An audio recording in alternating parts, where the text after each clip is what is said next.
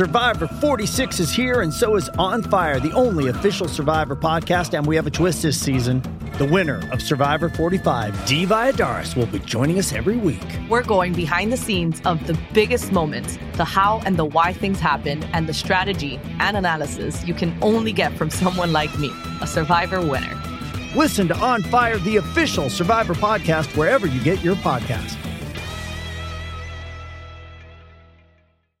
The Team Never Quit podcast is sponsored by Navy Federal Credit Union. You can put your money to work by automating your savings and investments. Learn more at navyfederal.org slash save and invest.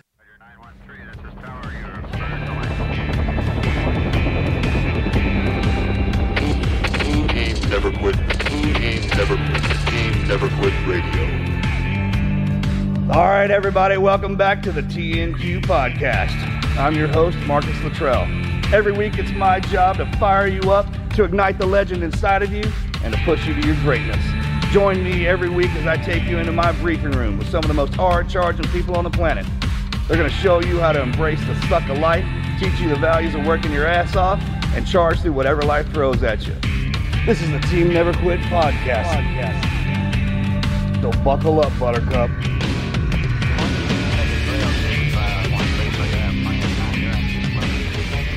What's up, everybody? Welcome back to another episode of the podcast. This summer, Marcus makes me do this voice, so I'm going to do it every once in a while just to keep him happy with me. All right, I don't want to be I don't want to be on the bad side of that. Nope. Um, yeah, not a good place to be.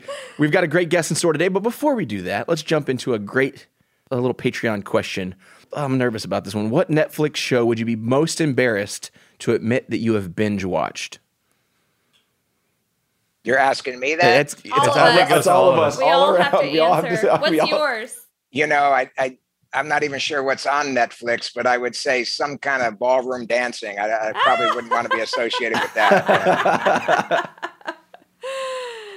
I'll tell you which one got. Uh, was it the Bling Life that Maria showed? Oh, for sure. It's Is I that what it's called? I don't think so, but it's an Asian um, TV series. It's a reality show. It's a reality show.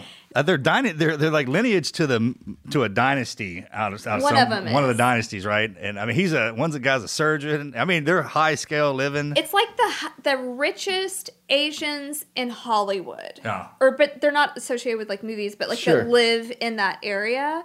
And it's a reality show following them around and to see the amount of money they spend like just on their kid. Like they'll buy these Gucci uh diaper wraps and like just crazy stuff like spending a, an that- absurd that- amount of money. Anyways, that one got me. But we both Like, I watched the sat whole damn and thing. the whole thing. I, We're like, am fans of theirs, right?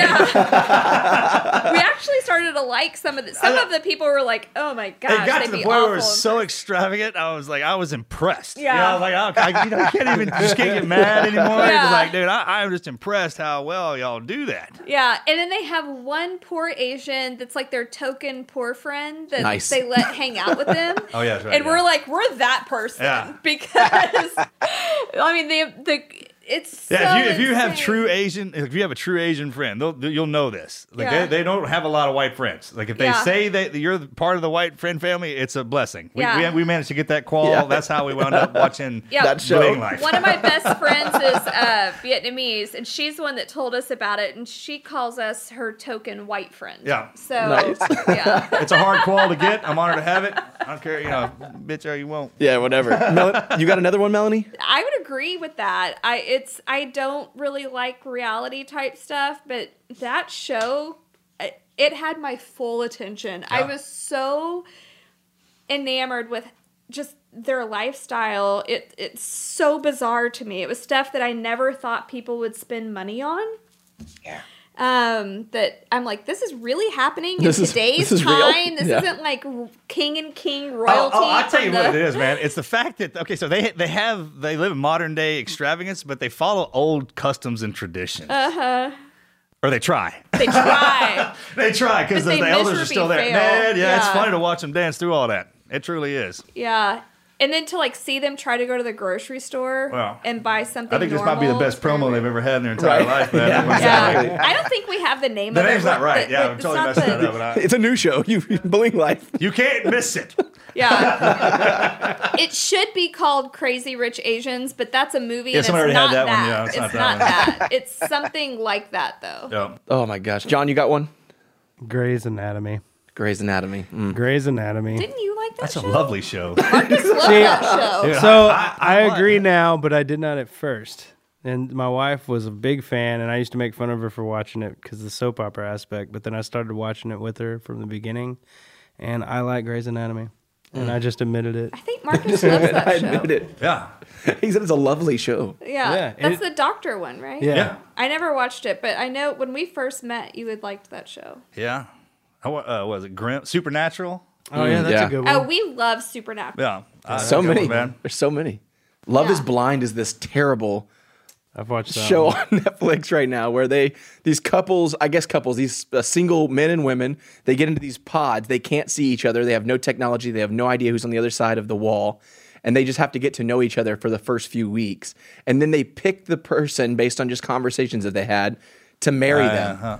Oh. And they propose in the in these pods. No. And the first time they meet is after completely That's the way we did it. Love is blind. Yeah, but that's terrible. The way we did it? no, she said it. She said it out loud. we didn't recorded. have. How about that, Mike? We did not. You All right, bro, let's go. No, that's not right. Our courtship was awesome. He moved in with me the day after we met. I said it was awesome. I said it was awesome.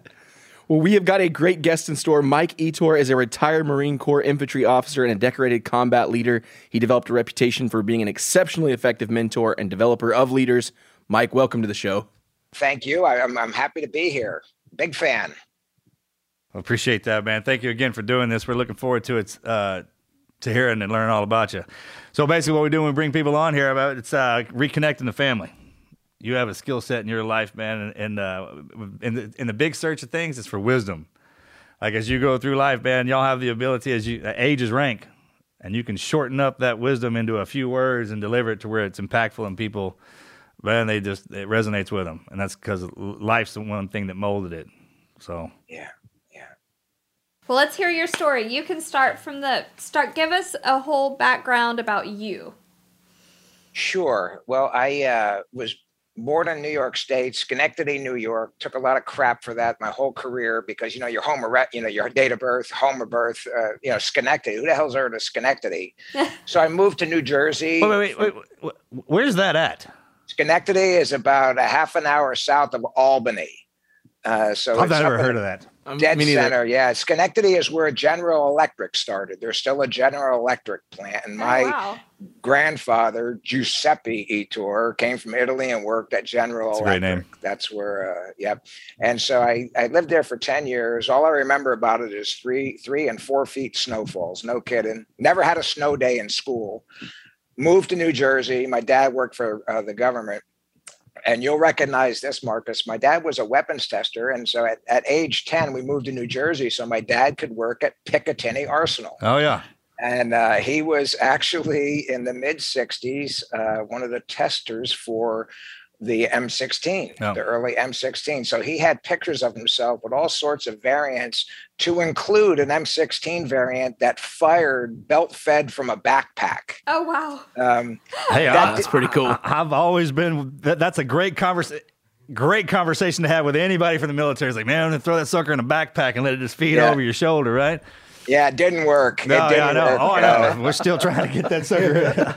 Yeah, and and uh, and and skipping ahead a little bit, he uh, when I was in Beirut, my unit got the only four Mark 19s in existence at the time. And my dad had worked on and tested those machines. Really? They sent, yeah, sent them to Beirut, and the uh, the bad guys hated hate them. them. Yeah, hate them. Absolutely hated them. Yeah. Uh, and of course, the first time I'd ever seen it um, was somebody using it in, in combat. So quite impressive. Hey, let me tell you something. Some of the boys get good at that thing. Like they'll just sit there. That's what they train on. Marines are great at that. Like most Yeah. every other unit and and and uh, in our militaries, they don't specialize in, in, in those particulars. Man, Yeah. but you find somebody who gets good at that sucker, stand by. They'll rain down death on you all day.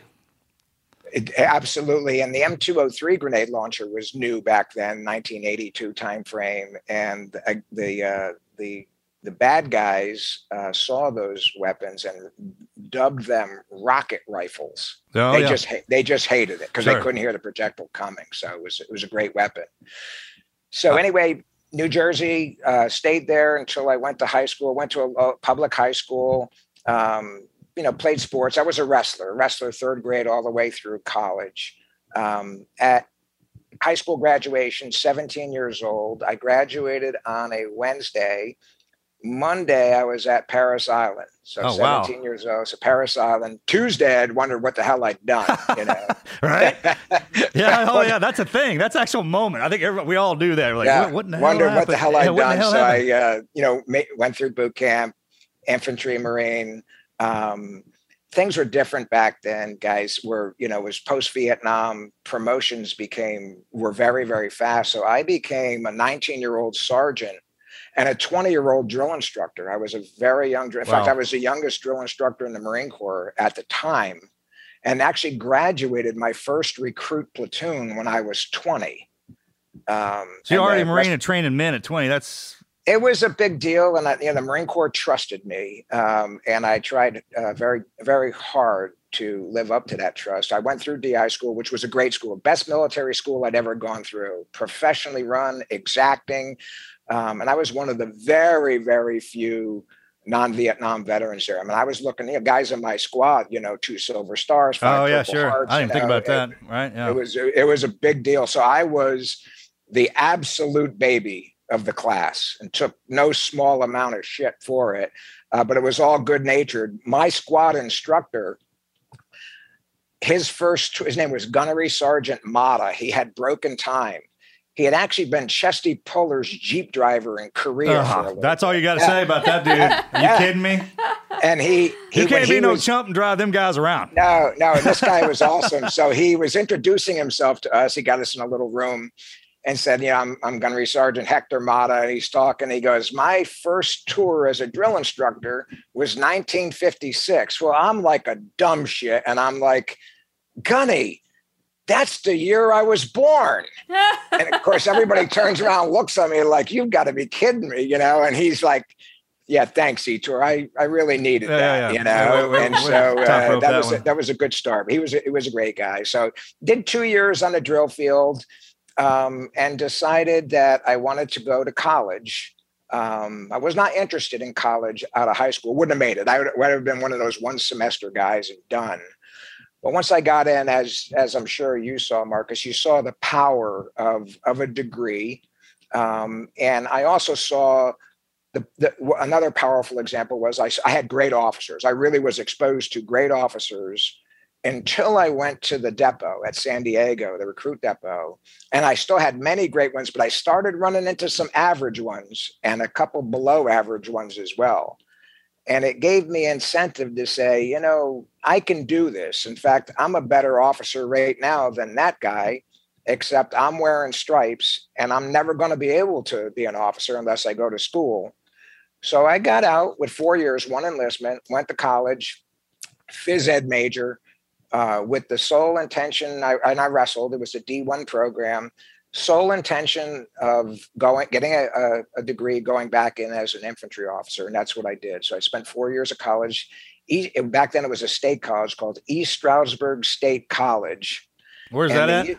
It's in uh, Stroudsburg, Pennsylvania, north of Allentown, about an hour, maybe an hour and a half, two hours north of Philadelphia. Right. Pocono, Pocono Mountains. It's a big honeymoon resort area. Uh, Delaware Water Gap. It was only about a half hour away from where I grew up in New Jersey, across the border. And some buddies of mine that, you know, when I went to the Marines, they went to college to wrestle. They were just finishing up and they said, Why don't you come in? So I was very fortunate the coach, just on the recommendations of them and my high school coach, um, brought me in and and gave me money. And so with that and the GI Bill, I was hooked up. The problem was I'd never taken the SATs. And I didn't want to take the SATs. I'm not good at math at all. Writing, no problem. Math, no. And so they he got me into this program, no kidding. That was the summer program. He said, if you make it through this program, we'll admit you in the fall as a regular freshman. And the program was designed for ghetto kids. They were taking kids out of the ghetto and giving them a second chance at life. And it was a real life event for me, guys. I I sat there as a 22 year old right out of the Marine Corps, like days out of the Marine Corps, and I ran into really good people, some of whom were 20 years old, couldn't read. Oh. Oh wow. High school graduates couldn't read. And I mean, the math that we were doing was probably fourth fourth grade level addition subtraction and some of them couldn't do it so you talk about seeing you know you hear about underprivileged kids and kids that are doomed by their you know where they were born and all that. I ran into that. Yeah. we probably had 100 kids in that class and i would say less than 20 of them survived the summer. Yeah. and of that probably less than 10 of them actually graduated from college. So i was not much of a student in high school but i was good enough to you know to ace that course. So i got through again i was a phys ed major loved it figured it out uh, quickly enjoyed college um, and i realized uh, that i, I did, was going to go back in so i went to ocs just regular ocs like i'd never been in before. This some my my junior summer it's called the platoon leaders class 10 weeks and and that was really good. It was a it, ocs was a great course much more physically demanding than boot camp um, mu much more and uh, amusingly many Really? of the Then Yeah, Marine uh, Corps boot camp? oh yeah much more yeah yeah Because that, Um, uh, not to cut you off, sir, but to, so Yep. people know this. If you join for the military and say I joined up the Navy, I went to Navy boot camp. You join up the Air Force, you go to Air Force boot camp. Marines go to Marine Corps boot camp. So so forth and so on. If you get out and and go to a different branch of service, you have to go through their boot camp. Marine Yeah. Corps is the only one you don't have to do that. If you're a Marine, yeah. you can go into any service. yeah You don't have to go back through their boot camps. Yeah, I, I I know that you're absolutely right. So to to clear up any confusion, I agree that f- physically, PT wise, Marine Corps boot camp, you know, conventional boot camp, not special ops, not BUD/S, is is by and away the toughest one. The philosophy of Marine Corps boot camp, though, is you come here, we're going to get you in shape. Yeah. The philosophy for OCS is you come here the very best you are. We're not getting you in shape. Sure, you gotta want that. out of you Right, right, right, away. right, yeah. In fact, if you show up out of shape, they'll they'll DQ you. You say you're not what we're looking for. Yeah. We told you what to prepare for. So the PFT maximum in Marine Corps is 300 points. And I would say when recruits show up, you know, a platoon average might be 210. In an officer candidate platoon, the platoon average is probably 285 and so it's it's much and so they and they use physical training to weed you out in fact one of your frogman buddies who i've talked to mike sarraille Yep. he went through marine corps ocs and he said the same thing he said it was much harder than uh, much harder than anything i thought it was going to be much harder than marine corps boot camp Yeah. um, and so uh, now i don't want to make it overly dramatic it, it just that it No, no, no. much- I, understand what you're saying. I, I hear Yeah. you loud and clear. I mean, that, that- I, that that's why I was saying that. That's a respect thing. If, if Yeah. those are the cases, there's Yeah. man, there's programs that we have in the military that first of all most people don't know about. yeah There's such a kick in the shorts that like, it, it, if you show up there and, and you don't, just like you said, you don't cut it, it you can't complain. no That there's a standard. no no That's And- the best and- part. Yeah, and one one amusing thing that happened at at OCS was many of the drill instructors at OCS I had been a drill instructor with at San Diego. A couple of them I had actually trained. Oh wow, yeah. Oh, And came back around on you, did it? Yeah. So well, not not really, but I was so I got a shaved head. I'm looking like any other uh, officer candidate. We're on like a four mile run through the woods, and I'm running, and I can see drill instructors coming. They have a different shirt on, and I'm running, and they're running the other way, and I realize I know both of them. I don't say a word, and they look and they look at me like like they they don't Right, believe right. what That's what I was going to ask The blink, the, you know that blink They- look where you're like, yeah, what are you? Yeah, how yes. are you? So they stop me and they peek around my back because my name is stenciled on the back, and they're like, "What in the hell are you doing here?" Gonna be an officer, and they're like, "Why?" I said, "I don't think I'd make gunnery sergeant." So I figured the next best thing, if I can't right. make gunny, I'll be. A, it's easier to become a lieutenant, you know. So obviously I was joking, but that was very, very interesting, you know, to to, to go through that. Um, so ten weeks made it. Um, went back for my senior year of college. Um, graduated and then to Quantico, Virginia, you know, to the pipeline. Went to the basic school for six months. Uh, very good school and then infantry officer course for another three, which is a great school. I mean, it really was a, very, very good school. I felt fully prepared. Left there, went to Camp Lejeune, North Carolina, reported into 2nd Battalion, 8th Marines, which had been the very first battalion in Beirut, very peaceful at the time. And they were getting ready to go back a second time. So Beirut was the only thing that had happened for a long, long time since Vietnam. So everybody wanted to be in that battalion. And I just got Sure. lucky, you know, I got lucky. you know, That's how it works. many- I mean, you can't. just if you, if you, if Just- we just say that in the military all the time. If you chase it, you'll never find it. You'll always be Right. behind it or in front of it. It's kind of like you, Yes. you stay, stay. Yes. Kind of, uh, and it's hard. That's the hardest thing to do, especially if you're in between, like after Nam and it was before the storms. So I mean, the Beirut guys, and what else do we have? Panama and some other stuff. I mean, there was some those, but yeah, oh, yeah, that's that's a real thing. Yeah. and we don't ever talk yeah. about that. That's the stuff in the military that unless you were in, you couldn't, you wouldn't know it.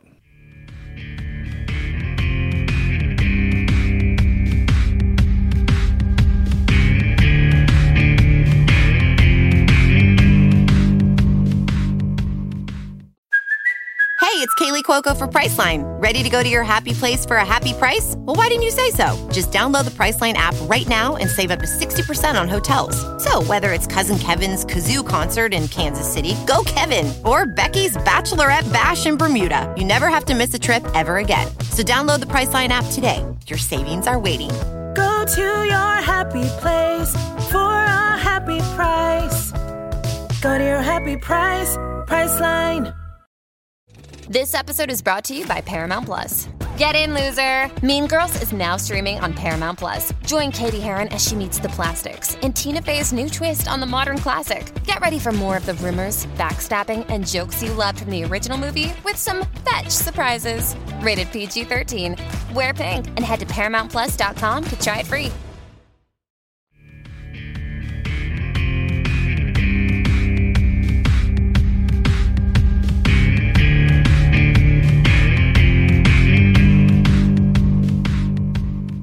You're exactly right. Um, um, we can talk about that a little bit more when I when I finish the history. I think you'll probably ask a question or two.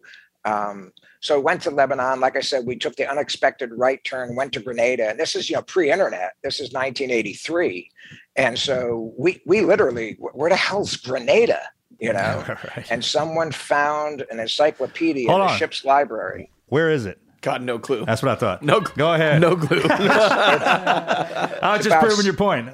about 75 miles off of the northeast coast of South America.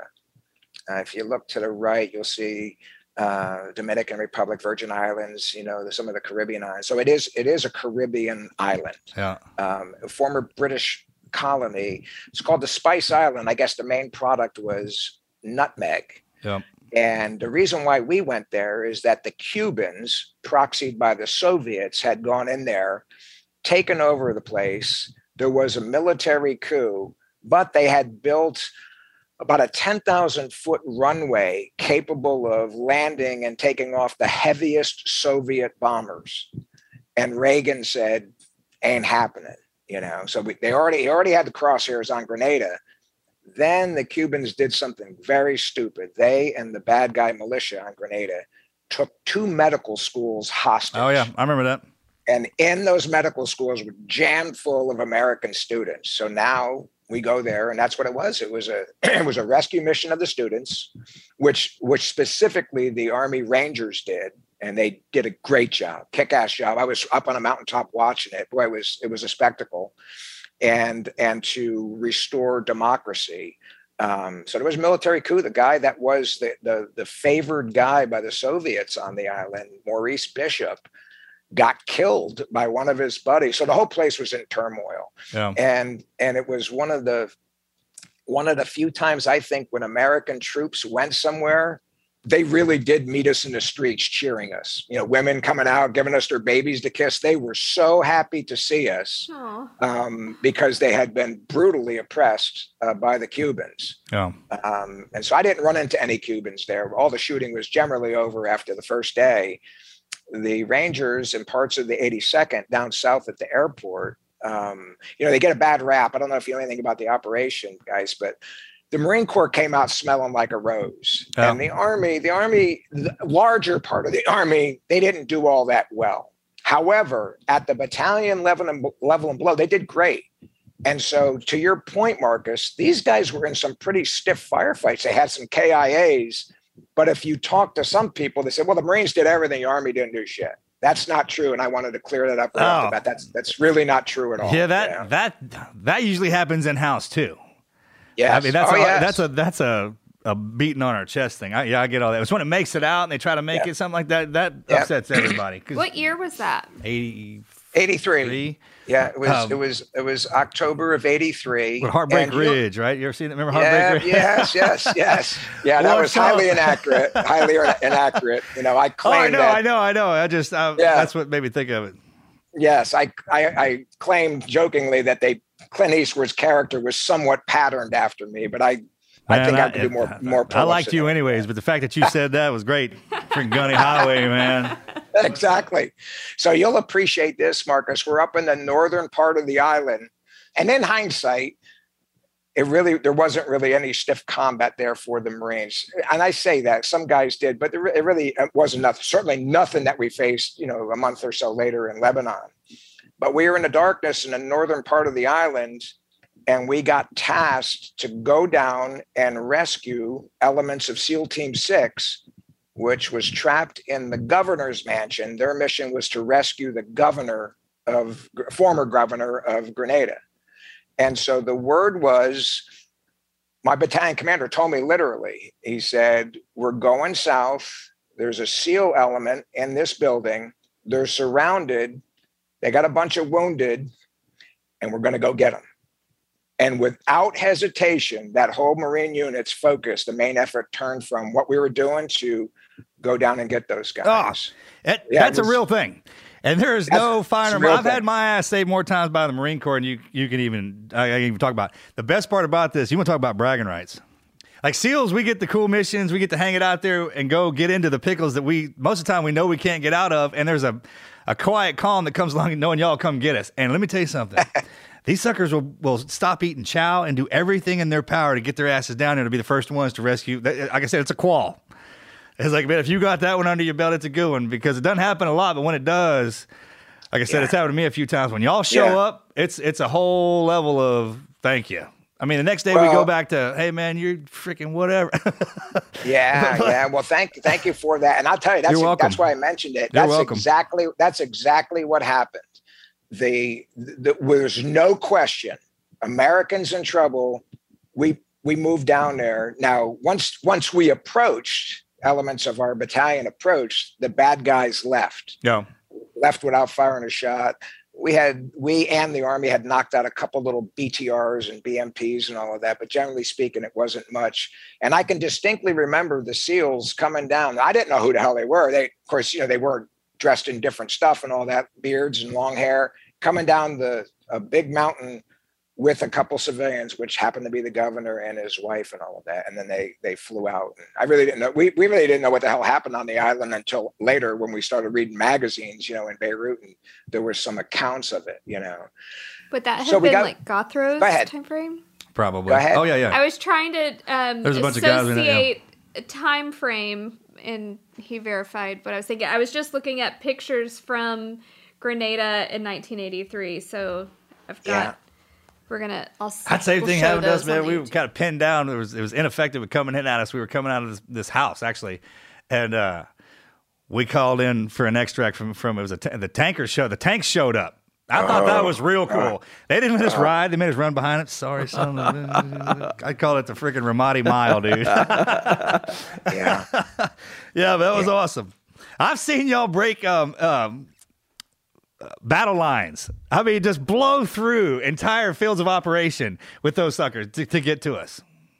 Yeah, I uh never appreciated tanks, uh, and really, you know, not in a bad way. I just, you know, had no experience with Yeah. them until Beirut, and to appreciate what a tank main gun round sounds Oh, like and what it what it can do on the other end. Right.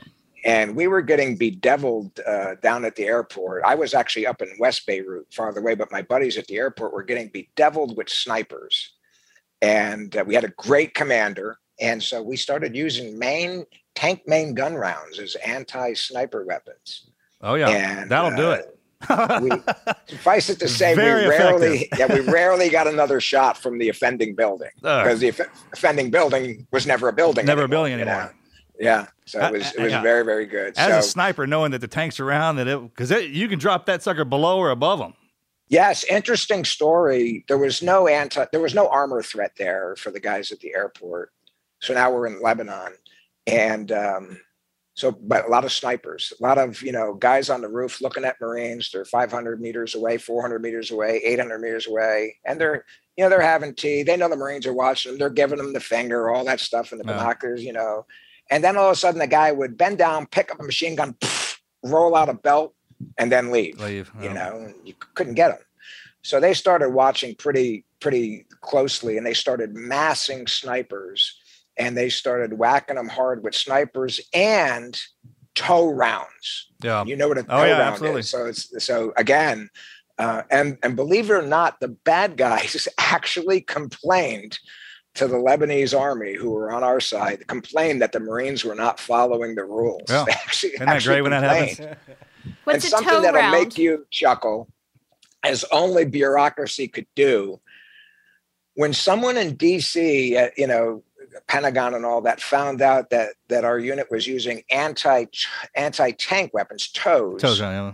for anti sniper they snarkily said you know those things are very very expensive they're $10000 a piece Oh blah yeah, blah blah they hit, hit you with the money. I, Yeah, I hate yeah. it when they do that to you, and they do it a lot. and and my colonel was a very famous combat leader. His name was Ray Smith. Finished up as a major general, um, Navy Cross recipient, couple of Silver Stars, um, three or four tours in Vietnam. The, the real deal. And his curt response to headquarters was, "How much does a Marine cost?" Yeah. Never heard anything again. I Man, like I- it. when they do that to y'all, it aggravates me to know. Yeah. I mean, first of all, make you into a Marine's one thing. Then to hit hit hit them with that, that doesn't even make sense. I know y'all don't get money. Y'all don't get anything. I was Yeah. like, they keep y'all mean for a reason. You know what I'm talking about? Like we run into y'all and we having, having, having I'll never forget they were we're like reconnaissance mission. We out there for weeks, up into a month, and they still make you have to shave and blouse. Just and that's routine. I understand why they do that Yeah, and everything like that. But then you get to the point where man, they just get them dogs on the chain. That's why they call y'all that for dogs of war, and they just keep Yeah. y'all mean as. Sh- yeah. well, you know, you've seen it, Marcus, and I, I was just telling somebody the other night that unless you've seen it, it's hard for you to imagine the utter unbridled bridled violence that an 18 year old devil dog is Oh. capable of. Hey man, Just that's true just story. caveman violence that you know if you've never seen it it's even hard to imagine it you know it's just hard to be imagine that human beings could be that focused on destroying what's ever in front of them I'll never forget when I saw that. I'll never forget these guys. Two of them, fire team, we were sniper overwatch down this city. It's like apartments and everything. And I had their alley. And I stand there and watch these two jokers. I mean, building to building, up the stairwell, kicking in doors, taking gunfire, walls will blow up, and they come run out. And I watched them literally all day. And then they showed up in front of me, and it was all body armor and that helmet. You couldn't see a head in there, right? They're just kind of jacked up. They're so, you know what I'm talking about? Like Yeah. these guys, I mean, 18 years old and wide eye. I mean, they didn't have the stare yet. They were still in the wide eye station. yeah And I'm talking, I was so impressed with those two. I, I'll never forget them. I'll never forget them as long as I live. And watching them do that, they and they they had the audacity to compliment me about being a, a frogman. Ever once they found out what we were, I was like, son, I just watched you do things. And, I mean, they didn't even stop. I could, I, I, mean, I would have taken a break, taken a nap. I mean, it just took all day, and these suckers just kept going. I didn't get their names or anything like that. I was, you know, I was telling them what to do, and it, it was, but I, and I didn't even compliment them. I didn't. You know, I didn't. It's got to keep 'em mean, right? Like, hey, great job, and Yeah, they're like, oh, you sweet, go. now I'm good, and then you get his ass kicked. You There suck you today. go. And you know, they were just happy to be there. Just They're happy to be there. Yeah, can you believe they're paying us for this? No, you know? I mean, it looked like that. How, best thing I could think of is like when you go hunting with your lab, and that's some guy. No matter how cold it is, how I mean, he's just like, "What's up?" You know, like Yeah. that. But as soon as you say uh, fight or war, man, they just light up like you can't believe. yeah yeah i love them and you know every generation is you know laughed at so i would when i enlisted in marine corps uh, guys there were still world war ii vets on active duty i mean i had a first sergeant that was on iwo jima korean Oh war multiple tours Oh, in vietnam How was that? How do you even work with them? I mean, them dudes. they, Right? was, they were it- they were awesome i can't say enough good about them. they were just awesome you know been there done that my fir- one first sergeant had a bayonet scar on his face That's cool. Jap- that is Japanese awesome. That is That on is so Vietnam- cool. Most guys I know beg for that scar. What was his it's name? unbelievable, you know. and so yeah, it was unbelievable to work with those guys. So I never forgot them, and really, I I spent my whole career trying to live up to the legacy of those guys, the Marines in Belleau Wood in World War One. If there's Oh, one yeah. thing the Marine Corps does well, is it teaches it teaches and honors and sustains its history and traditions. Um, Yeah, And- at that. it, it, it- so it's it's very very good. So it's impossible. My kids used to see me in a we'd be in a Home Depot or something, and I'd see some old fat guy with a Marine Corps emblem on his forearm. He's older than dirt, and they knew. I'd reach out, like, hey, hey, when were you in? They'd be like, oh, here we go, half hour at least. Yeah, you yeah, know? right. It's And- just that that brotherhood. You know, you they're not understand fat. that. That's like muscle that's just perpetuated. I, I've never. That's one thing you'll never see is an out of shape Marine in uniform. I've never seen that. we While, while we're in, that doesn't happen. a, uh, And I, I ran across a what was it 93? He was 99. That colonel that time. He was 99. One was 97. And, and uh, the 88 year old or something. He was a light colonel. They were still hazing each other. Let me tell you something. He- the crease in his pants was so damn sharp you could have shaved with it.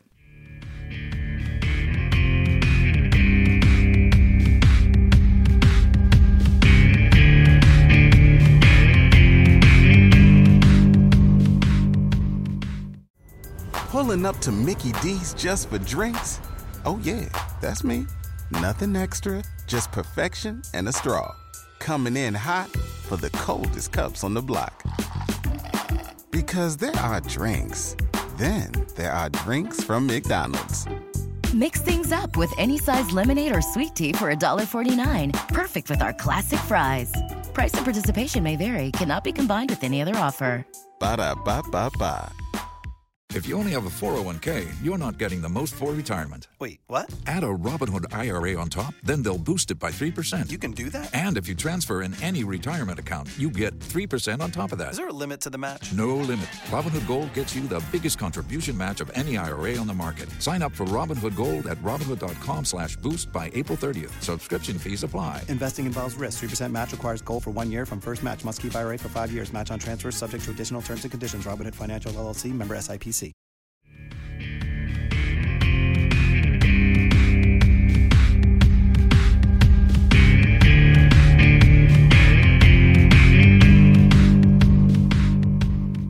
Yeah. I mean, he showed up khakied out with his with his with his gold going. I was like, oh, hey, Marines look sharp, man. I- You got to give him props on the uniforms, man. We had Yeah, a friend dude. that was a World War II Marine, uh, R.V. Burgin, and he had a book called Island of the Damned. He Yeah. was uh, Great dude. in the Battle of Peleliu in Palau during World War II, and we got to know him over the last several years. He died about what two or three years Yeah. ago. Yeah. Um, Great man. great, great man. And we had the privilege of going to Palau, to Oh.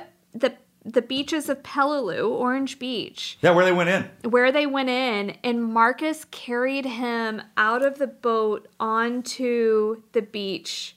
It was Hey, we went out in the ocean in this flat bottom, came back in. Yeah. I, I- I remember walking over the beach with him. I, I was like, I was frog manned out too. I was like, what? What's up? I was like, well, did you start killing right here? I was like, was he behind this tree? And he, uh, and he goes, no, when we came in, it was scorched earth. Yeah. He's like, that we uh, we had gone in, and then he was pointing out. He's like, there's the bluffs over here, and there was an inlet.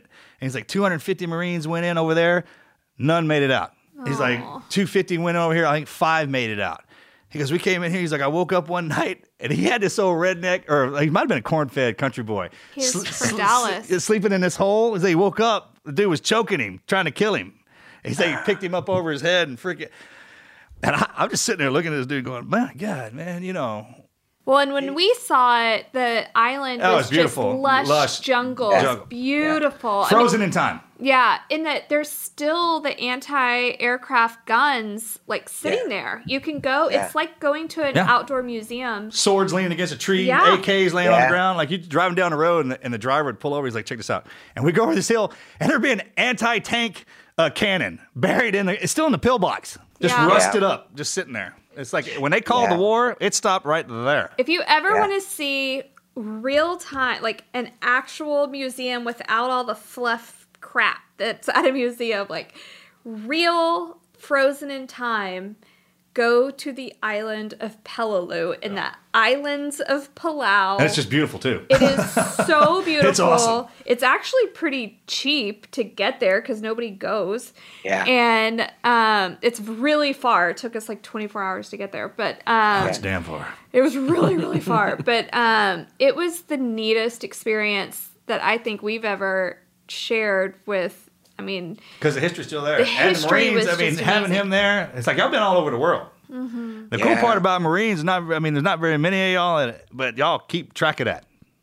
Well, I know the history of the battle well, and to your early remark, uh, Marcus, about you know little hidden battles, um, Peleliu of guys that were in all or most of them, Iwo Jima, Guadalcanal. I mean, this is a tall statement. They all said there was nothing like Peleliu. Yep.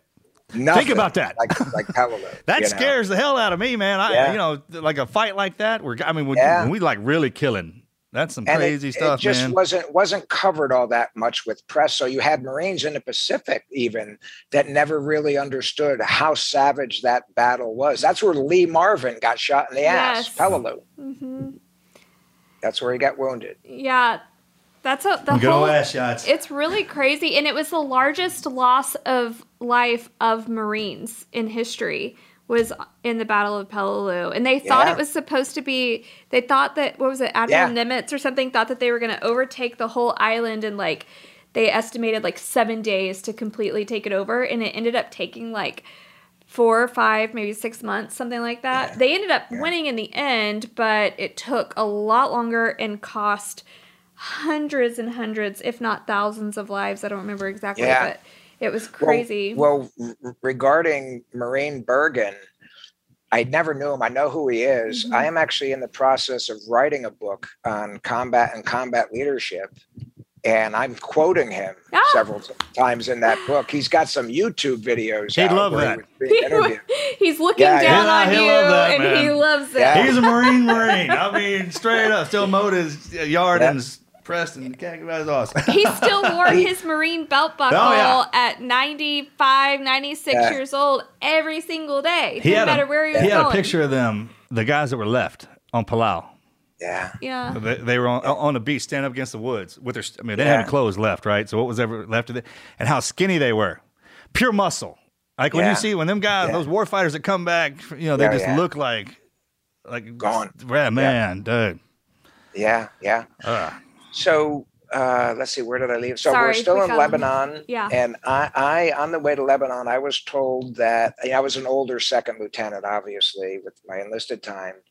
So I was told that myself and my platoon sergeant, named Staff Sergeant Mike Marshall, great guy, um, evidently we were considered by the battalion commander to be the strongest lieutenant staff sergeant team in the battalion. That's flattering. So we got tasked with taking. You say, oh, 104 Marines. oh? You're too squared away. That means something too, right? Well, I mean, I, I'm flattered, but you know, he, you know, I like to say he carried most of that weight. He was great, great guy.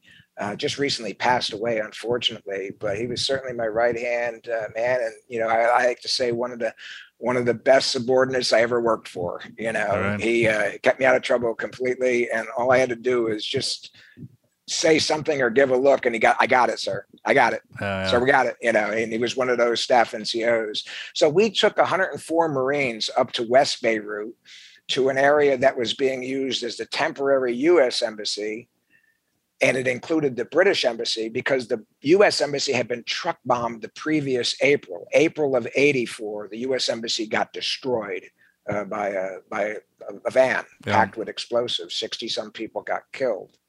Um, so I was set up there with the Marines. At that time, I didn't realize at the time, but I, I soon found out that I actually had more Marines as a second lieutenant five miles away from everybody else than my company commander had, uh, you know, back at the airport. So I started busting his ass. We were the same age. He was a great guy. And saying, sir, you need to send that company guy down up to me because this is really Fox company, you know, not not what you got left down at the airport. Yeah. So I don't think you want to hear what he said to me, but it wasn't polite. Um, so he they have a great way of on up. articulating that.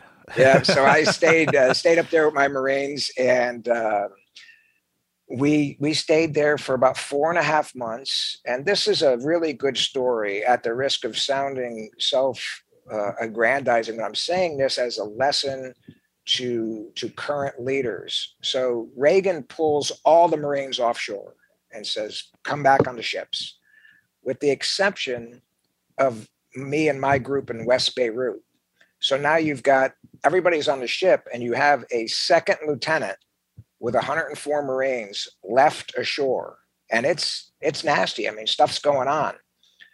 When the Pentagon found out that a second lieutenant was ashore, intense pressure rolled down through the chain of command. Like, look, I'm sure he's a good lieutenant, but I mean, shit, you know, this is a field grade officer. Right, you gotta do that. And my battalion commander and the the MEU commander uh, had been in Vietnam together, and they basically said they literally said, "Look, don't know if you know this, but him and his staff sergeant and those Marines been up there alone for three months already, and they've handled everything. This guy's got it." And they resisted that pressure and allowed me to stay. I never knew that until about five or six years after we got back that they had gone to bat to me and for me in fight. So the, the moral of the story is um, I, I like to think I was up to the task. I had a strong staff NCO, and that my colonel and the brigadier general saw no need to put a major or a lieutenant colonel in. Nothing had changed except the Marines were now on the ships, and and they said, "We trusted him. He's got it. He's keeping it." And they let me stay for another another month and three quarters up there, you know, by myself with my staff sergeant and all these Marines, and we got replaced one for one by the follow-on. Oh, yeah, yeah, ripped y'all out. Wow. So it's all about trust. You know, Yeah. it's all about trust. And and you know, I'm sure you, you guys have seen this. In peacetime, everybody needs an officer involved, a Yeah, petty, a chief petty officer, a gunny oh, involved. Yeah, as pe- soon as peacetime, sure, combat yeah, sure. starts, okay, Corporal, take this patrol out. right, Lance Corporal, you got it. Oh, yeah. And so, as you know, the time to start that is not in combat; it's in peacetime and whatever. Trust it. I don't know why we do we do it that way. It's repetitive. I guess for something to do, right? I mean, I I, I guess I don't. I I wasn't in long, and I got stuck in the. My positional authority is center of the hourglass. Like I can deal with the, the officers all the way up to the stars, and then all the way down to the lowest guy. I love it. Yeah, I never wanted to leave it. Yeah, I, it's uh, it took a lot of takes a lot of practice, but there's a lot of man. There's so many gifts holding that that rank, and it's it's uh. So I got I know exactly what you're talking about. It's true.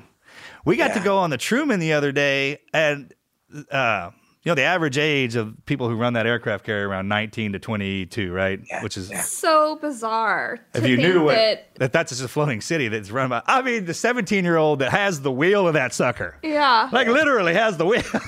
I know. It's like, who has this job to Yeah, yeah. actually drive the ship? And they're like, oh, this kid, Kid- over kid here over that here was does it. younger than our son. Yeah, I was yeah. like, what?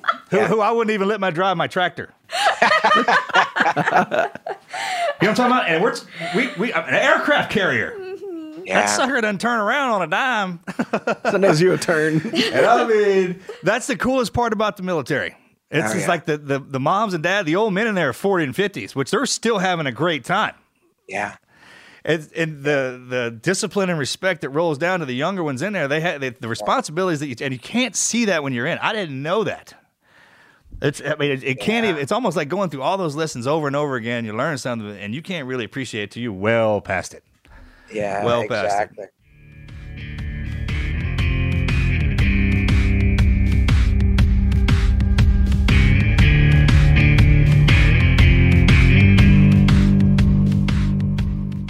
With LinkedIn Jobs, we tap into a network of more than a billion professionals to help you find quality professionals quickly and easily for any role you need. Marketing wizards? Found them. Software engineers? Found. That project manager I could never seem to hire? And found. LinkedIn Jobs quickly matches your roles with candidates with the right skills and experience. In fact, 86% of small businesses get a qualified candidate within 24 hours. Post your first job for free and get started at linkedin.com slash spoken. That's linkedin.com slash spoken. Terms and conditions apply.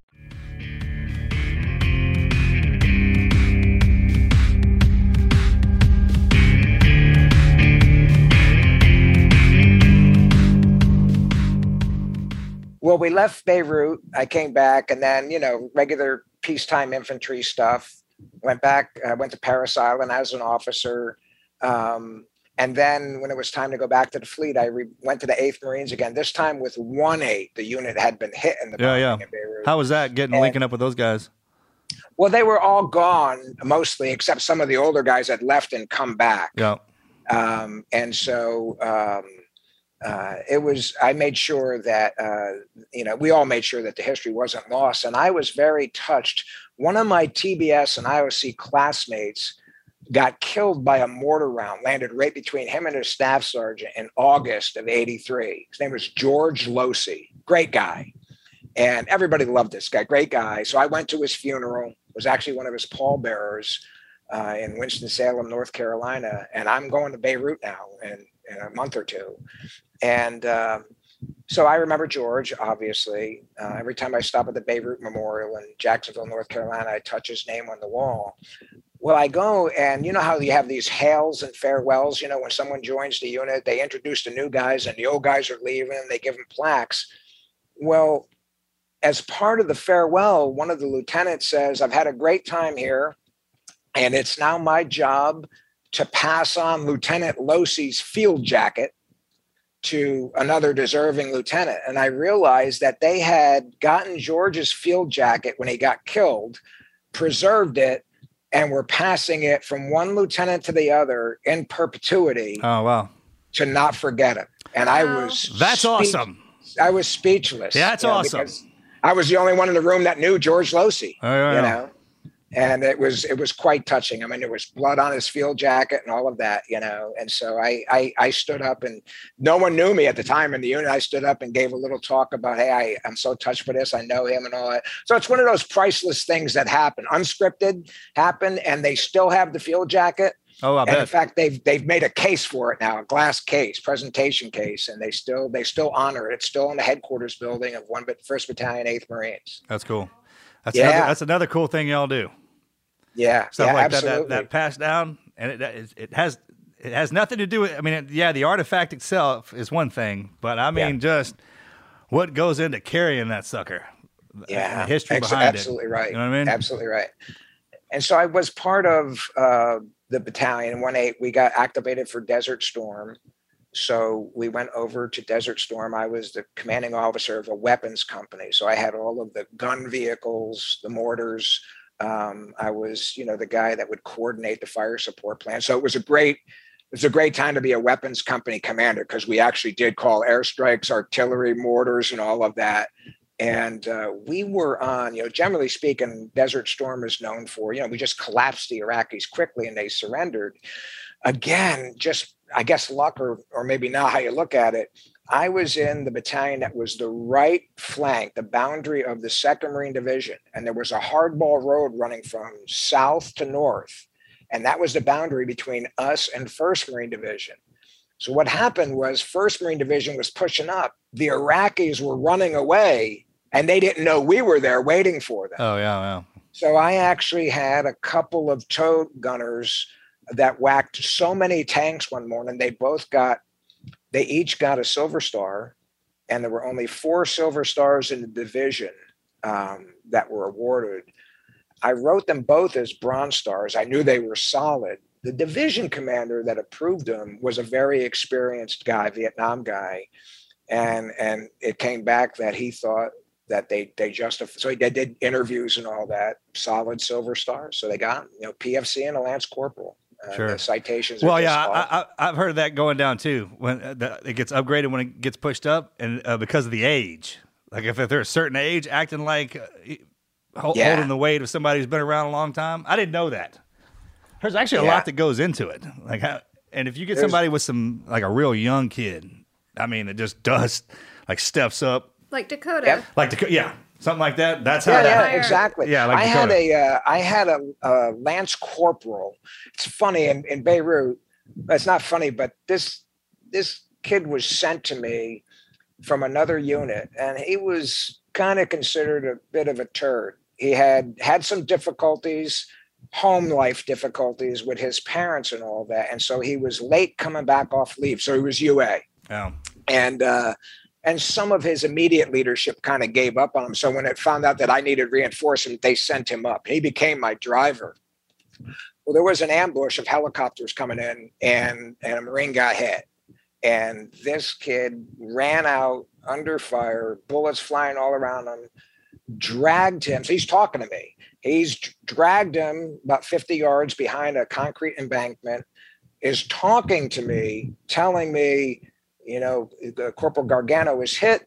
Don't know how bad it is, but he's bleeding a lot.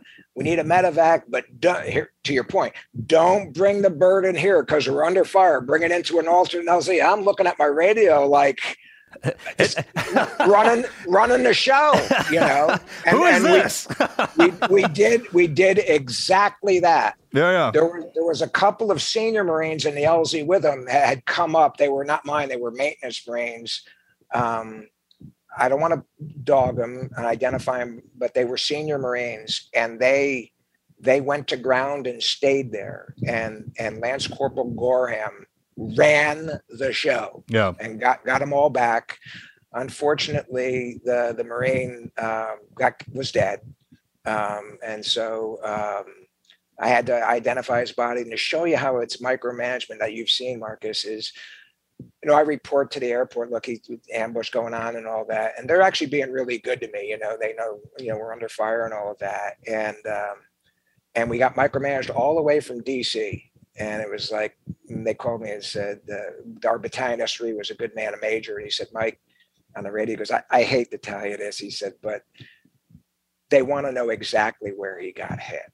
So you you you have to like kind of undress him and, and look. Yep. So I, w- I went in the back of a vehicle and opened him up, rolled him over, and I could hear blood sloshing in him because it, he got hit right in the armpit. Oh, yeah. like a seven six two round. Yeah, filled him up.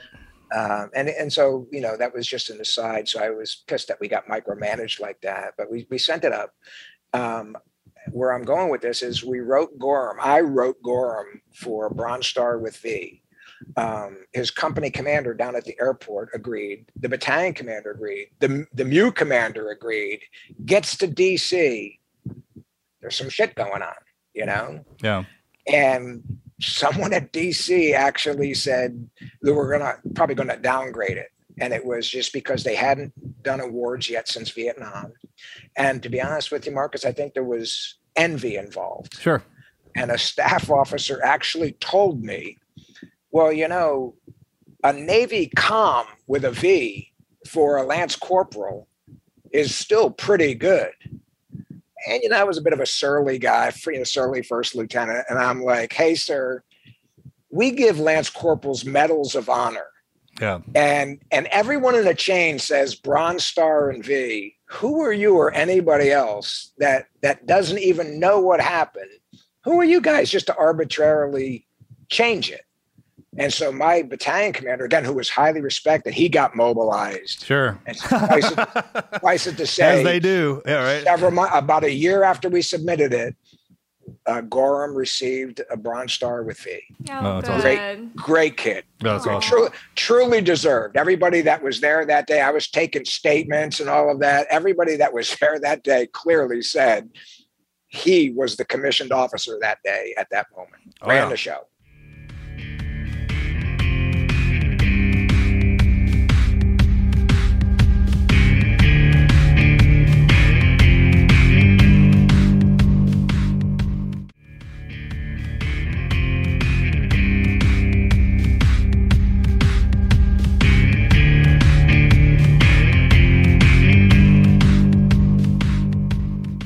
St. Pat, he's he, he's he he died on Red Wing, but I the first time he ever called in on a com uh, we were we had an engagement going on, and he was so calm on the radio that they weren't going to send anybody. the only reason they came is because they heard it going on. He's like, yeah, yeah, we got this. He was a California surfer, yeah, surfer, surfer kid, dude, and I mean, was just laying it on there. I mean, you, could, no, you couldn't train that out of him, right? It's like that accent that goes perfect, Yeah. perfect military bearing, had all the verbiage and everything. He's like, check, yeah, we are. so that exists. People take that out of the equation when we're in that stuff. But man, you need to put the personalities in there because that makes that hilarious, right?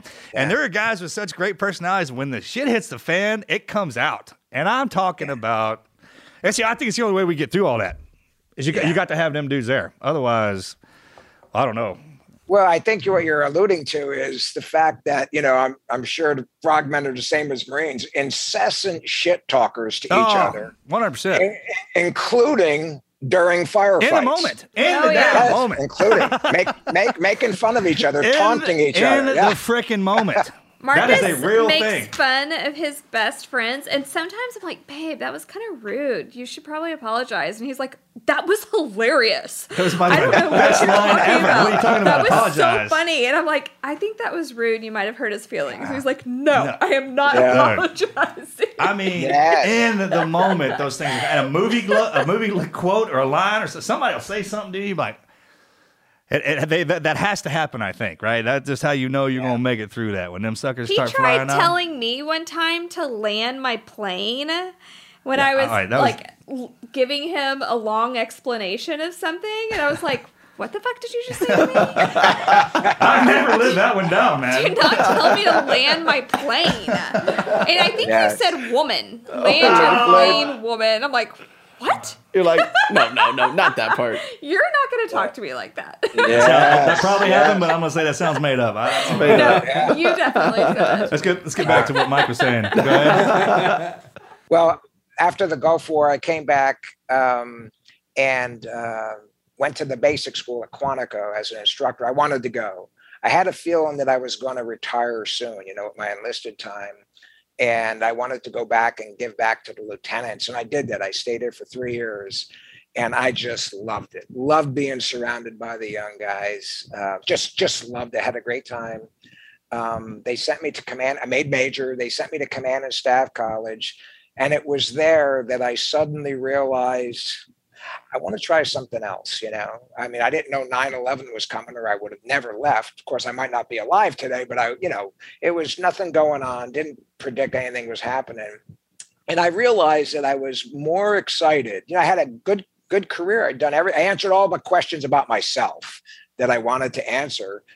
And, you know, I was going to be a lieutenant colonel and probably a colonel. I was going to get all those good jobs, but I was more excited about proving that I was an equally good leader in the business world as I was in the, in the Marine Corps. So, I, and I realized, Mike, if the thought of being an infantry battalion commander excites you less than going out and trying your hand in business, you need to go out and try your hand in business. Right. You know, and so that's what I did. I was hired by a company. Well, my first job, you'll recognize this, Marcus. My first job was I was one of the very first guys hired by Trijicon. Oh yeah.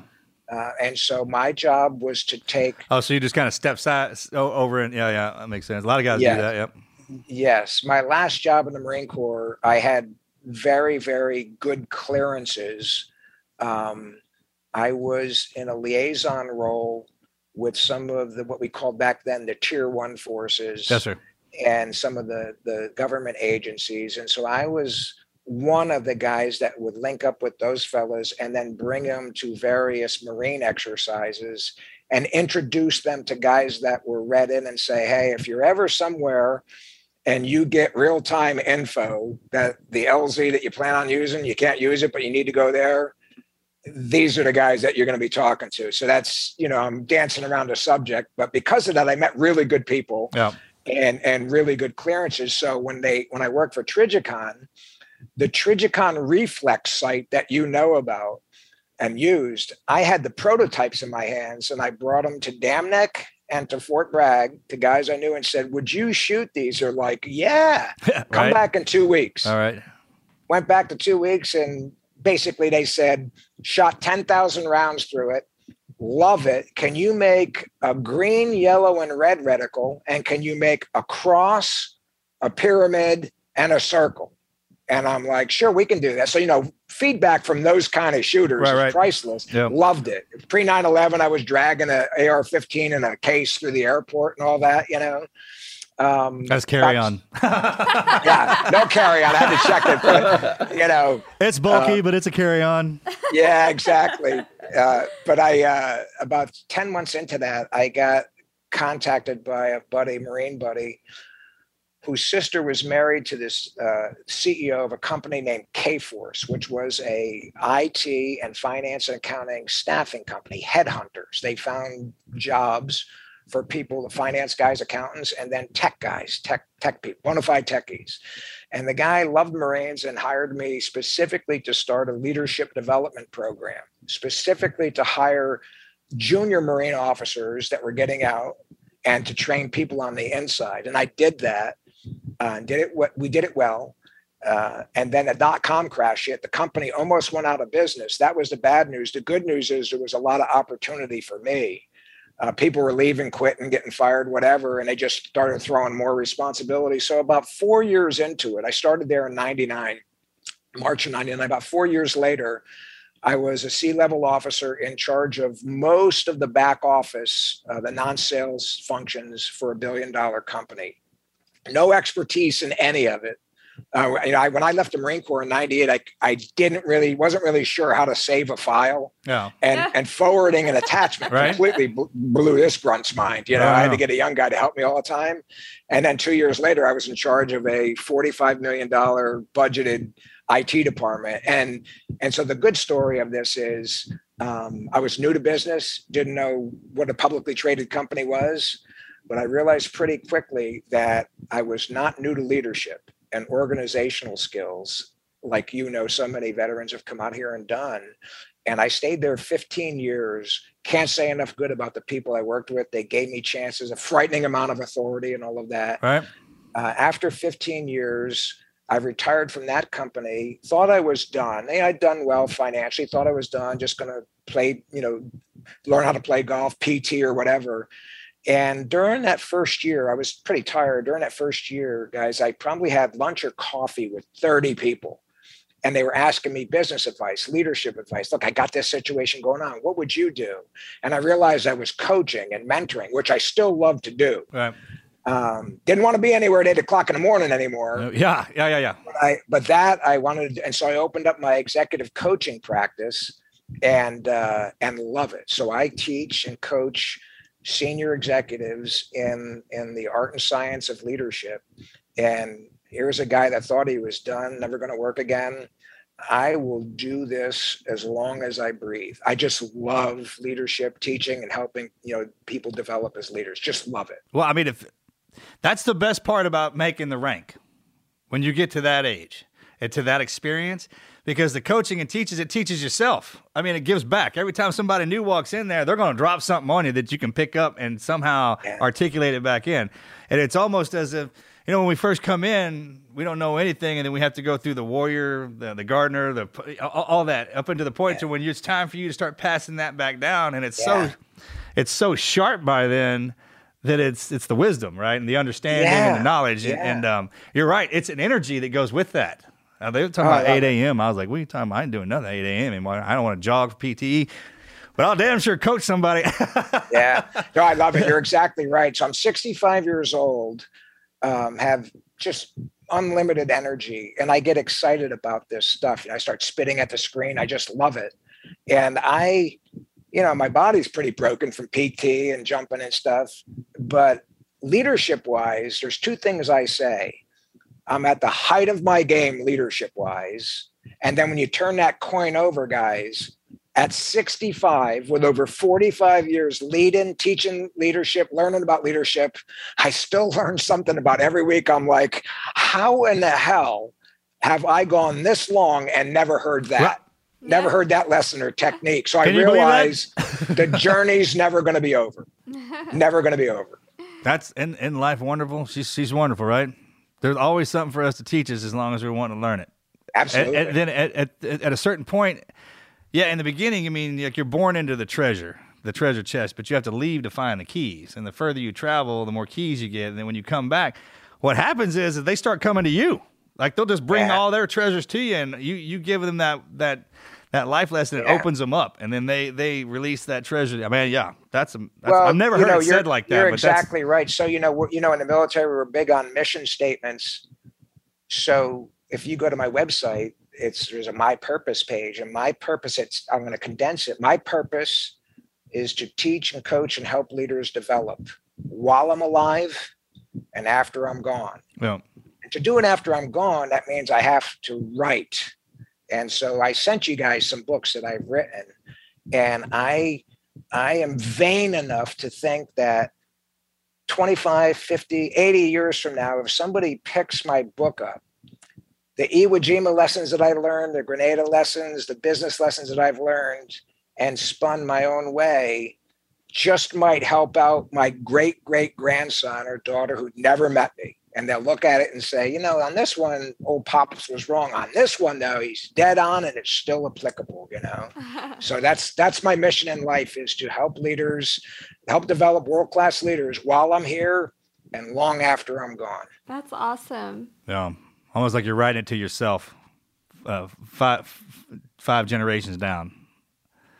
That's exactly right. I mean, I write that in the books. You know, I, I write to my uh, that you know this book is for my great great grandchildren who you know are probably eighty years out. You know, Right. They're not there yet. You know. How about somebody said that to me the other day? Like, hey man, you ever pray for your future, your kid's wife or husband? I do. And then do you like when you write stuff? Do you write stuff for not only like the self help book for them raising their kids, kind of kind of Yes. deal? And uh, yeah. Yes. Well, one of the books I wrote, the big book I sent you is Trust Based Leadership. That's 574 pages. mm, I saw it And when I, I- walked into the desk. Don't worry, Yeah. I'm cracking into. It. Well, you know, I, if yeah, you don't want to read it, you can use it as a sappy plate, you know, because it's a big, thick, heavy book, you know. Uh, that's my textbook for my coaching and uh, and teaching. If you crack that open, just look at the the table of contents, you're going to recognize it all. Roger that. I wrote another one called Ancient Wisdom. And I've been a big fan of the Stoics for years. Yes, sir. And, and that is a collection of a hundred ancient quotes Socrates, Aristotle, people Oh, like you would that. love that. That's my favorite. then- That's my favorite. Marcus and then, loves and that then stuff. for what it's worth, this is what Mike Ettore thinks about it. And I wrote that specifically for my descendants Aw. and others so they could see what, okay, at age 65, what did the old boy think? What was in his mind? Yeah, right. and and time will tell whether I was mostly right, somewhat wrong, or completely full of shit. Well, know, the but best wrote- is that I you wrote- put in the resume ahead of it. like a lot of those self help books just have what it, they write down the the quote.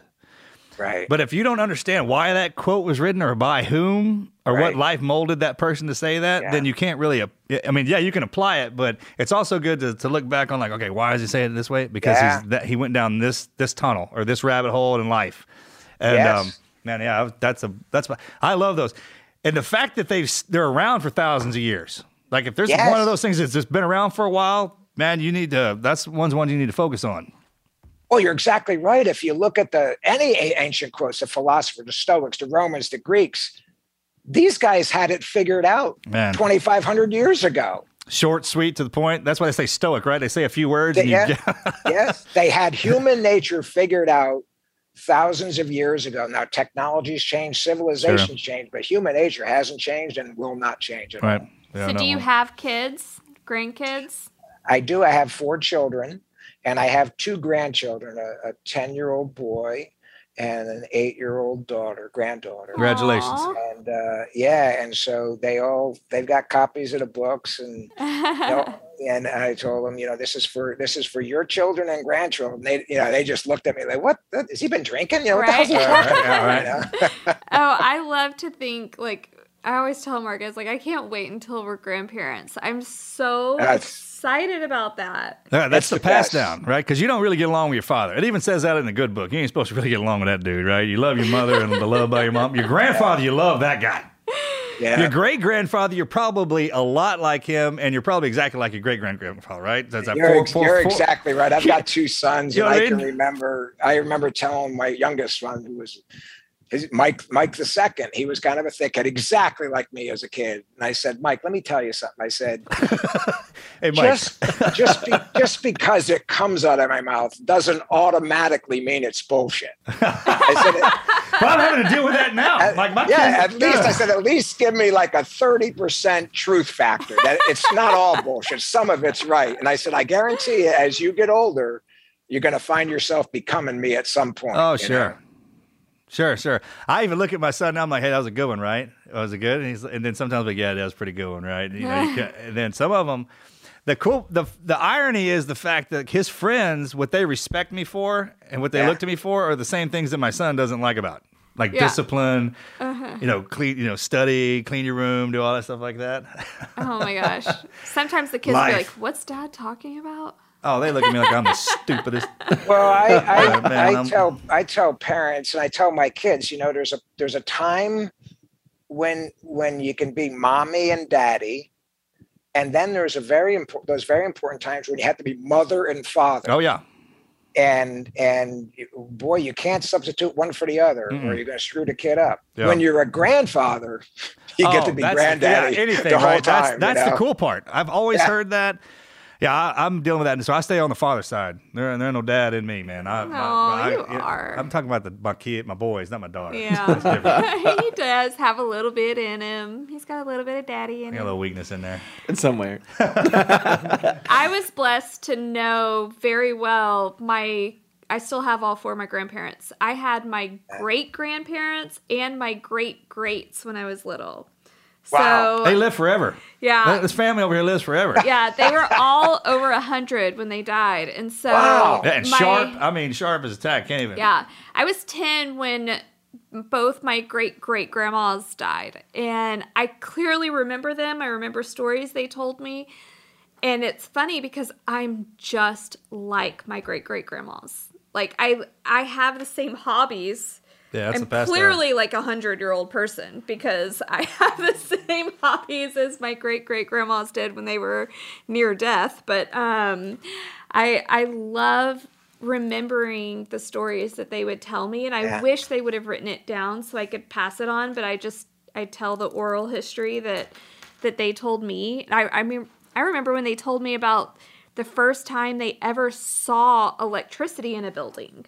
And it wasn't their home. They didn't have it in their home for a really long time. But when they first saw it, and when they first saw a car, and I was just so fascinated with those stories. Um, I mean, even my my grandparents didn't have indoor plumbing. They lived out in the middle of nowhere, Louisiana, until Yeah. the fifties. Yeah, it's almost like we're a different species. Yeah. because we're the hybrids Yeah. stuck in with Yeah. the, the, the, Yeah. the COVID babies, especially, but the millennials that are born into tech. I mean, we're, Oh, we're yeah. different classes of people.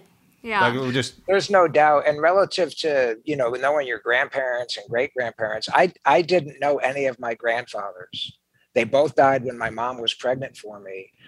Both grandmothers, one spoke no English, the other one spoke halting English, and I wasn't really we were lived far away from them. So where I'm going with this is I have nothing from my grandparents. I don't know why they all came from Italy. You know, I always Oh, say, wow. are, did they, were they running from something or running towards? I don't know. right, right, right. I, I never had a political discussion with my dad. My dad was a man of few, good guy, man of few words, but we never just had those deep conversations. And so I've got nothing to pass on to my children, and I determined that that's not going to happen with me. That's great. For better, for better or worse, people are going to know what Mike Ettore thought 50 years from now. You know. I love it. That's how it starts. Oh, Yeah. uh, When we got married and had the kids on the ground, I, I got an old book from a courthouse, and I write down when people visit. I'm like, hey, write some wisdom down for my kids. I just keep it at the front door, yeah. Yeah. and then I'll start. I started Christmas tradition. I got dork out over the holidays, and sometimes I'll be like, hey, how this start? I was like, it's been in our family for since God put us down here, thousands of years, and I'm the one that started it. you know what I mean? Yeah. But like, hopefully loves some of them will stick. Like Yeah. some of them will stick, and that's how you remember that. And That's the. It's like the funny part. It's like something that you enjoyed and you started, and, and that's the pass down because you'll see it again. I mean, Well, that's why you love my grandparents so much Yeah. because we have so much tradition and oh, man, Yeah. they're- love I love it. You know, I I'm, I'm always fascinated. I study the old, what they call the robber barons, Carnegie Oh, yeah. and Ford and all of those guys. Amazingly smart guys. Got Elon Musk of their days. Right. And they all got fantastically rich. And then at some point, they began, began competing about how much money they could give away. Right, right. Isn't that And- great? And, yeah, and to goad them into it, Andrew Carnegie, who one time had more money than the U.S. government and actually loaned the government, I don't know, a big money, maybe a hundred million dollars to make payroll. He actually said one time to spur the other guys on. He said, "A man who dies rich dies disgraced." yeah. Dang. And so he built libraries. And I, I read that and I'm like, you know, I'm never going to have Andrew Carnegie money, but I got a laptop and a thumb drive. And when they finally plant me, if I can hold off for a few years, everything that's up here is going to be out. Yeah. I'm not, I'm not bringing anything out with me that isn't replicated in, you know, writing or electronic format and all of that. So I, I like that. I think it's noble and everything I do. You know, my Facebook, I write on my Facebook. I got a lot of friends, but I'm writing. I'm very conscious that I'm writing something that someone's going to read 80 years from now that's somehow connected with me. Yeah. I got a competition with some of my buddies who can be the best man on the planet before we die. I'm like, I'll do you in goodness. You want, you want to go? Let's go. Hey, I mean, it's funny because the first part of our lives we were taught to hurt, kill, maim. You know, we're real good at that. Yeah, Not only that, we can get our buddies together and take an entire country down with a handful of us. no doubt. You know what I'm talking about? Yeah. That's terrifying. Everyone who who loves, I mean, I, I think about that now at this age. And we're gotten to the point where, like Nicholas and all the, all of them back in the day, they didn't have we the the tech. Like they they would have to spend all that money to get like reach into that phone and get the advertising or talk to that that person. That is a wonderful thing about that phone is like you can actually reach over and learn something on the other side of a planet when you want to. Yeah. that that, a- that is amazing. I, I love it. I, I try to learn something every day. And if I'm sitting there around 9:30, I'm like, you know, I don't know if I learned anything. I'll go on YouTube and like, you know, I'm not really sure how a jet engine works. I'll just right? I'll just put up a, a video and so Everything's on there. Yeah. I'm I'm actually pissed that YouTube and that wasn't invented when I was a kid because Oh, I'd have been on it learning all sorts Are you of kidding me? you know. It'd been a completely different life. We're, that's a game changer right there, man. Like, I- I- absolutely. you know, I mean, what game changer? Yeah. When you can pull something up there and be a mechanic, it's, it's all the guys like us. I like to see it and someone telling me, and then watching me them too, do it, yeah. and, to where you can that. That's a beautiful way to teach. Yes. One hundred percent agree with that, man. Thank you for sharing your story. You're so fascinating. I love Oh, hearing it. it's my privilege. Thank you. I, like I said, I'm a big fan of, of you and your family and Marcus and Morgan's service. So when uh, when Dave Sears told me, "Hey, look, I put in a good word for you. I hope it's going to stick," I was like, "Oh man, I hope so." You know. So, Oh uh, yeah, it, it did, bro. Man, I, I tell you, it's been a joy to have you on. I love it when when you can tell that you're a leader because you can keep wait. To, I didn't even realize how far we've gone. A I long know, time, man. we've I mean, the an hour. conversations have Yeah. just been yeah. Well, on thank point, you. man. How can Thank we you. help promote you? How can people find you on social media? Give us. Thank you. I'm all over on social media. So Mike Ettore, E T T O R E. Um, my website is fidelisleadership.com, sem- like Semper Fidelis, F I D E L I S, fidelisleadership.com. Um, you can just Google my name, Mike Ettore Leadership, and and all the books I've written will show up on you know Barnes and Nobles and Amazon and all of that. So my contact in, info is out. I love leadership. If anybody's interested, um, give me a shout. And uh, and I can't thank you enough for the opportunity to talk to you. It's been a pleasure meeting you. yes, sir. Thank you. It was great meeting you too.